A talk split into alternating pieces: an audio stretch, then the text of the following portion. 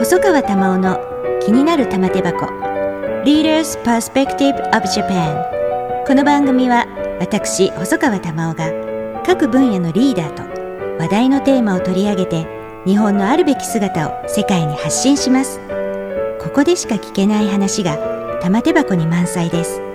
毎週金曜日に配信いたします。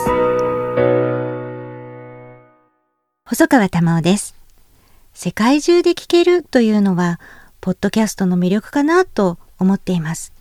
テーマを決めながらもフリートークでなるべくリーダーたちの素の姿を声だけですがお届けできるように、私もゲストの皆さんのお話をうまく引き出していきたいと思っています。次回のゲストはこの方です。えー、日本維新の会の足立康史です。ぜひ皆さん聞いてください。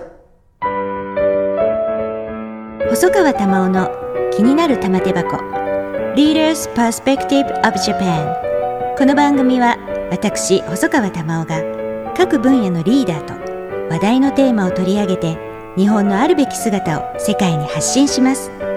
ここでしか聞けない話が玉手箱に満載です。